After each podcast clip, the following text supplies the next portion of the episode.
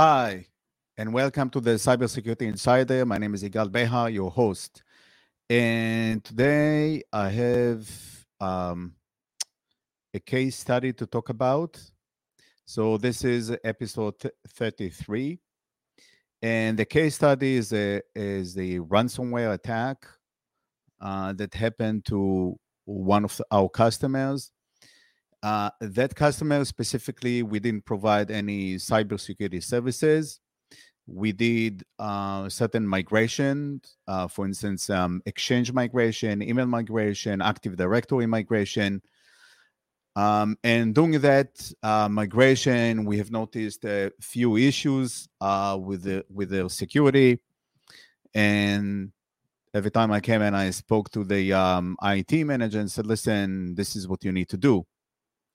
And for instance, separation of accounts, offline offline backups, offsite backups, and certain elements that I thought they are appropriate to make uh, during the transition uh, we even uh, shipped a, a, backup device uh, f- specifically so we can do backups while we do the migration in case we need to roll back to something, something happened. There's those so many things can go wrong when you do conversion, when you do different kind of activities, specifically when you take an old system, um, Active Directory 2008, Exchange 2010, and then you need to take everything and, and move it over to uh, the recent um, exchange like 2019 and you need to have a backup system and when doing the discovery call with them i found out that they they don't have so much uh, good backups and i said okay i don't want to come to the point where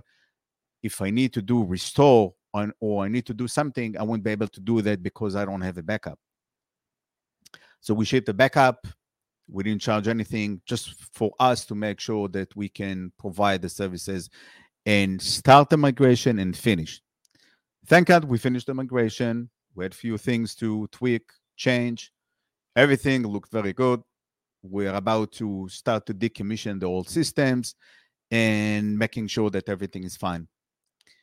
Um, and what happened uh, Sunday we should say Monday because I didn't know what happened on Sunday. So I get a phone call from text message and then phone calls from the IT manager saying, "Listen, we have a problem. Um, our remote office can't access the terminal server in order to access the applications." I said, "Okay, you know, I'm heading office. Let me see. I'll check it. I'm trying to connect to the." Uh, terminal server, I can't, and then I get a text message. It shows me a blue screen said, okay, maybe we have a hardware issue. We don't know. We didn't know back then, at that point in time, I should say. And so now she can't, we can't boot the system because all the virtual machines now are being hosted on a Hyper V, Microsoft Hyper V. So the Hyper V has a blue screen.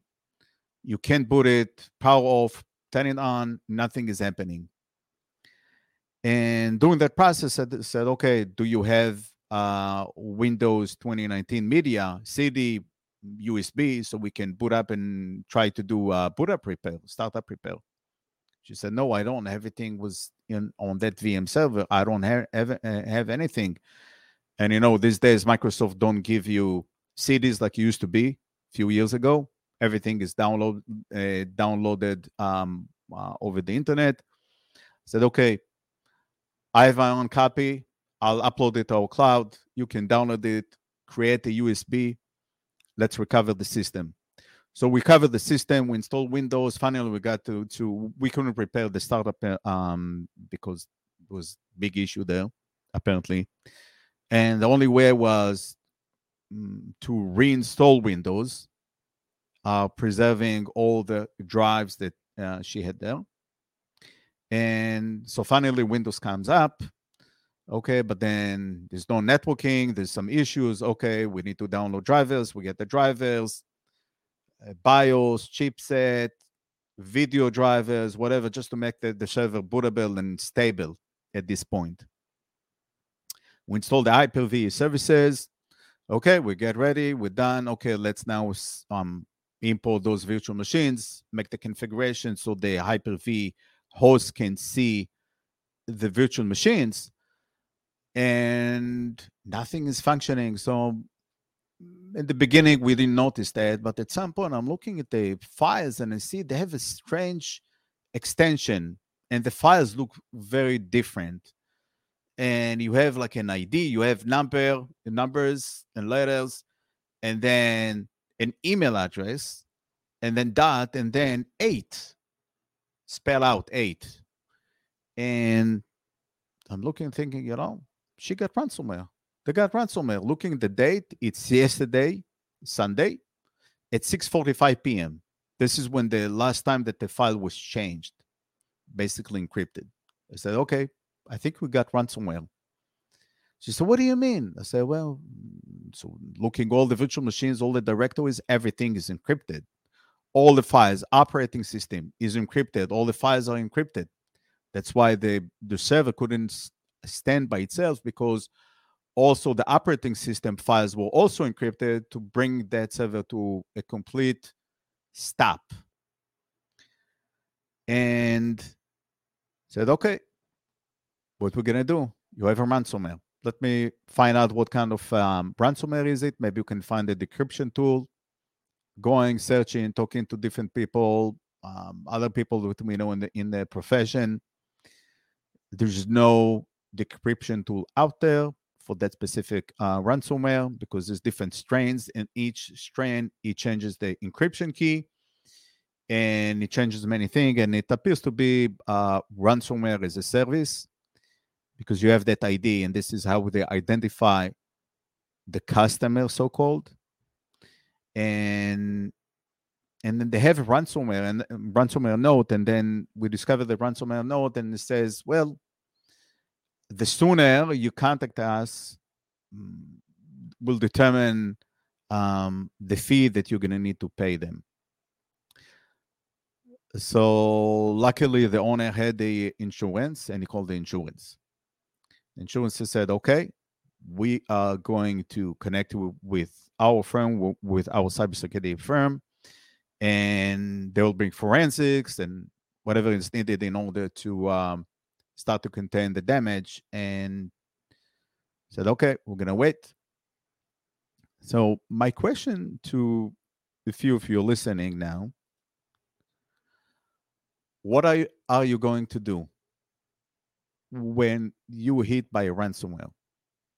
And by the end of Monday, I called, started to call in customers, said, listen, this is what's happening.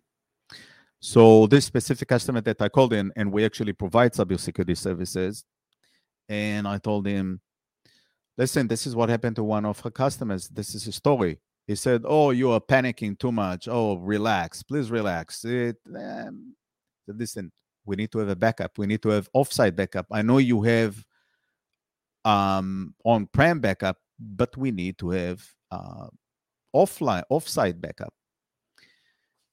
And I said, okay, but also you have, you know, Windows 7 uh, machines, you have all the operating systems, everything is old. We need to upgrade everything, everything. Um, and he said, "Oh, you're crazy. I'm traveling. I'm about, about to travel. I have this issue, that issue." I said, "I don't know what issues you are having, but this is a big problem.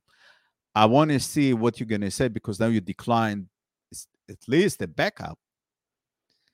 Don't come to me and cry that you didn't listen to me because if this is going to happen to you, and this is might happen to you, might happen to everybody. And by the way, if you check all the numbers, Verizon reports the FBI crime reports, the ransomware, the amount of ransomware attacks per year compared to other types of attacks, they are almost nothing. But guess what? When you go and you check the uh, impact and how much the cost were to fix those damages is significantly high. And so don't so so if the risk you're looking, okay, what is the prob- probability that you get a ransomware? Maybe it's not so big, but you're gonna get it. And if you're gonna get it, what's your plan? Do you have a plan? And if you don't have a plan,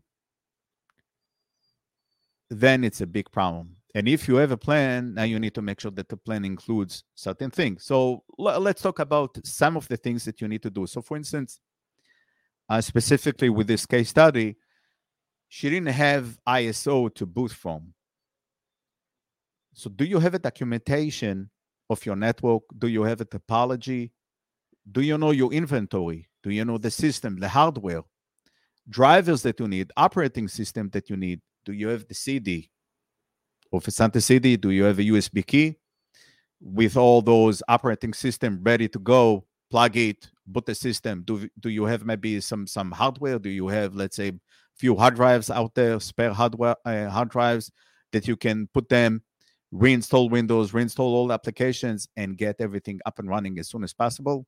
What about your phone system? For instance, now they are trying now to recover the phone system. At least they can receive and issue calls, and and also the email system. So apparently they had their exchange on-prem exchange. Some guys will say, "Hey, why should you have your exchange on-prem? Put it on Microsoft Office 365." Yes, it's an option but everybody's different. Today, I had another conversation with another customer, and they say that they're a little bit reserved going to the cloud. And I understand it, and I do understand very much that cloud is an issue, and it's a big issue. Not to say that you shouldn't go to the cloud, but you need to think what to move to the cloud, not to move everything to the cloud. Maybe you need to move certain elements to the clouds and some stuff you need to keep on prem. And the main reason, if you're hit by any kind of a cyber attack, and this is people don't think about it, if everything is on prem, just pull the plug and I'm done. I can at least contain the the the attack because now nothing is communicating inside or outside. So I'm isolated to the internet. Nothing can get into me because I'm unplugged versus the cloud, I can unplug. What I can unplug, I can do. If I'm Office 365, what can I turn off? Nothing. And especially if I don't have internet, I don't have computers, I can't access the internet anyway. So does it matter? No. So let's say I don't have internet. So do you have documentation about your ISPs? Do you have documentation about your user accounts, internal, external? do you know your IT uh, IP settings? Do you know the roles of the servers? Do you know what you have on those servers? File servers, files. What about the backups? So the impact on this specific customer what is so dramatic because they lost all the Hyper-V, they lost all the old servers that they had, like a legacy service that was still connected they lost all of them. Workstations also were encrypted. Um, and also the backup that I had there online, uh, they lost everything. And I told the IT, listen, let me have an offsite backup just in case, you know. No, no, no, no. I don't want backup cloud. No. Okay.